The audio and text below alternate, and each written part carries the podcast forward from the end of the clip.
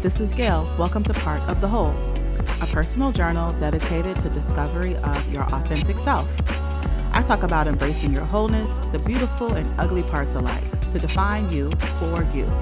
And today, a reflection on what I've learned about trusting yourself after unsuccessful attempts at love.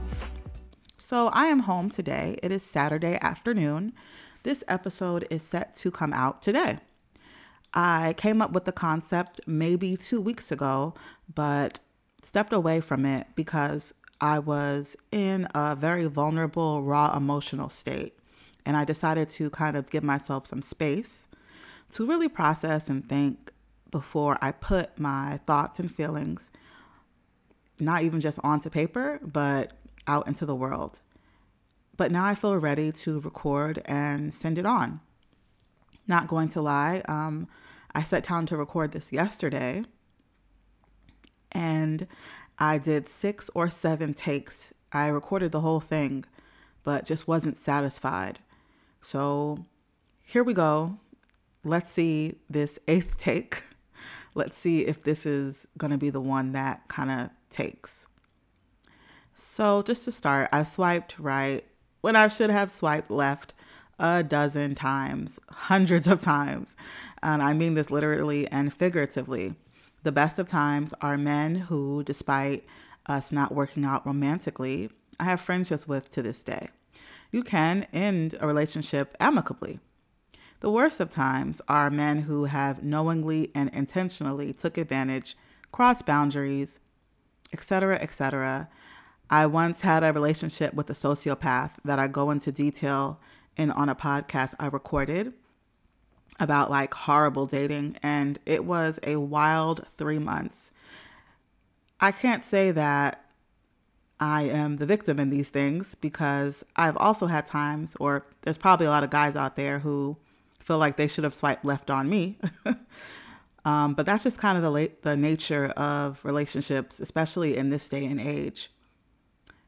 But since the pandemic, I slowed down on swiping right and left on apps and in real life, almost completely. I say almost because here and there I'll jump on for a couple of days just to see what's out there.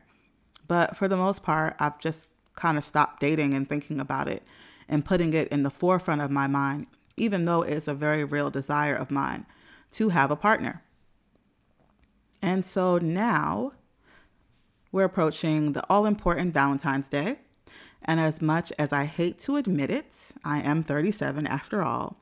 I'm looking around at my options and lack thereof, and I wonder if I am making the right moves in love and relationships. Should I get back on the apps? Should I put myself out there? Should I do more than just entertain crushes? Like, what should I do? What are the next steps to take? Because it is something that I want for myself. I've noticed recently that when I do have a crush, and all the familiar flowery feelings come up that used to bring me joy and excitement, they're uncomfortable now. I came to realize the discomfort comes from not trusting myself anymore, not trusting myself to make the right decisions in relationships. I'm going to share why that is and what I've learned about getting back to trust. Because let's face it, your relationships are a large part of who you are, a large part of your whole. So let's just go back and kind of look at this practically. There are several external factors that affect your internal dialogue with love and relationships. Looking at the facts, external as in statistics, and they're grim. Black Americans are statistically the least married group of all, and Black American women in particular. This is not just from, you know, our YouTube gurus um, this is straight from the Pew Research Center. I decided I wanted to just fact check because there's a lot of propaganda out there these days, but it is in fact true. Same for divorce. Divorce is up across all ethnic groups, especially after the pandemic. External, as in social media. Social media has made relationships um, challenging and what comes to mind is the Derrick Jackson um, debacle that happened maybe last year. And I say that comes to mind because when you're watching um, such a public relationship kind of crumble in front of your eyes, it does affect um, how you internally view things. Let me go back. So, Derrick Jackson is a Christian YouTube slash Facebook relationship guru who was caught cheating on his wife. Um, and it was particularly ironic because he had set himself up as a person who bashed men who cheat, like really went at them hard. And all along, he was doing the same thing. If that wasn't enough, when he came like forward, he also brought his wife along with him to explain the situation. And she he had her on YouTube like looking completely downtrodden and battered, you know, defending him and defending her choice to stay with him and how they had moved past it and then the dialogue around it just was so divided like she should stay, she should go. She's a Christian woman, she needs to stand by her man. He has forgiven her or rather she has forgiven him it's none of our business but then they put their business out there and then it's like okay what would i do in that situation what would you do in that situation and of course we hope that we would never get to that point but can we really judge them for the choices they make in their relationship and this kind of brings me to another point um, not only are there the external factors like your the statistics and what you see online. It's just your real life examples as well. And in my own life, I have examples of all types of relationships around me. People who are married, divorced, interracial relationships, same sex, long term, short term, people with kids and with no kids who are co parenting. Um, I know people, younger people in relationships, older people in relationships, all shapes, all sizes, and all types. The point I'm getting to bringing that up is the one thing I know for sure about relationships is that it is not an external thing, despite all the external pressures. It is internal. An outsider cannot fully know or understand the internal dynamics of a relationship. Only the people who are in it know what's going on. And therein lies my particular barrier to fully trusting. How can I trust myself when I have minimal experience? When the experience I do have is short term, how do I trust myself to make it to a long term? So I'll tell you kind of the approach that I've took. Even though um, I, being who I am, have been single for a while, I've tried relentlessly to work out who I want to show up as in a relationship, like on my own in my single life. So I've studied lots of different things. The first thing that comes to mind is your attachment style and attachment style. Um, and I actually am really, really dedicated to this particular um, theory. It's very important. Your attachment style is characterized by the different ways of interacting and behaving in relationships. And it comes from well, it's formed in your childhood. Um, there's four types anxious, avoidant, disorganized, and secure. Secure is what you strive for. Um, so even though you might have an insecure attachment, you can become secure. Now, I'm not going to go into this because I'm not here to teach about attachment style, but I can say that studying and learning that and figuring out my own style and how I can get to a secure style has made me do better in dating come to think of it, probably why I'm no longer like entertaining people. but anyway, so love language is another thing that, you know, I've looked into. This is a very popular book by Gary Chapman. And basically, your love language is a description for different ways a person gives and best receives love. Um, this is, you know, this is an acceptance thing. Like men, a lot, a lot of men always say physical touch. That's how they receive love well, if you're not a touchy feely person, but you want to show the person you're with that you love them, you're going to have to kind of like bend that and go towards personal touch.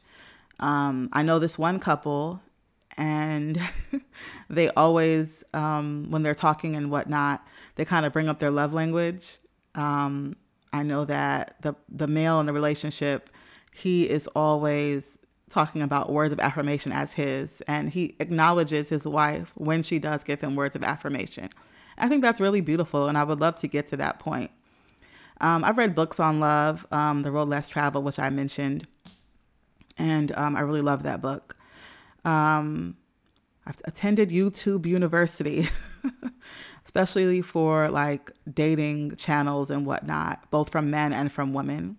Um, you look to the Bible. I've looked to the Bible. You look to your faith when it comes to trying to understand love and work it out in your head and your heart. Um, Corinthians 13 comes to mind. Um, describes love as patient, kind, long suffering. I've talked to people about marriages and what theirs looks like and is there an alternative to marriage. Um, I've even looked at my astrology. Um, knowing your Venus sign specifically is you know, appear into what your love style might be or how you define love and what you look like or look for in relationships. So I've done all of these things, kind of was a little bit obsessed over it. And after all that studying, I kind of use the knowledge to figure out what it will practically look in my life. You know, I settled on a definition of love that fits my needs. I believe it's the will to extend oneself for the spiritual growth of another um, I believe love is about expansion, it's about growth, continuous growth um, in a direction that is mutually beneficial. I know my relationship values as a person who has my attachment style. Um, I really, really need consistency, reliable behavior. I'm also quick to notice or quick to try to be aware of what another person values. Um, Work life balance is also very important to me. I know I can't be with somebody who's about on some sleep when I'm dead hustle culture type thing. Um, so those are some things that I look for. And I can say that really holding fast to those values and setting those boundaries, you kind of filter out a lot of people who aren't about that early on. But perhaps I've studied too much Perhaps I've gone overboard with the analysis. but I do trust the theory that I have, the theory around love that I have fully. The practice, not so much. So, how do I get to that? It's kind of like fuck, like all this work, and I still don't fully trust myself to make the best decisions in relationships. After taking these two weeks to kind of think, I realized the most important lesson in trusting yourself in love after unsuccessful attempts is putting the theory into practice. Specifically, this comes from Kant. Theory without practice is empty. Practice without theory is blind. You can't trust yourself fully without actually practicing it. I'm convinced that the relationship you have with yourself is the most important thing you can do to prepare yourself for a relationship with another. Be honest about who you are keep your promises to yourself. With that being said, look at yourself with a critical eye. Are you living those values that you have? Like for me, one value I have is communication, but I tend not to communicate how I feel with someone I'm interested in. It's because I have a fear of rejection, a fear of abandonment, all those lovely things. I'm worried that if I open myself up and, you know, try to communicate how I feel, it will spin me back into the worst of times if it doesn't go the way I want. But there's no way to avoid heartbreak and disappointment. The only thing you can do is prepare to deal with it when it comes, if it comes, and try to live in the moment. So, is this a good enough a conclusion? Because I'm at the end of the episode and I really don't feel satisfied. Um, I worry that it's not. And I feel like sometimes there, when you're journaling, and sharing, there is no real conclusion, especially in like heart matters. Some things are just a mystery. So, until next time, remember that life doesn't have to be perfect to be wonderful. Embrace each part of your whole.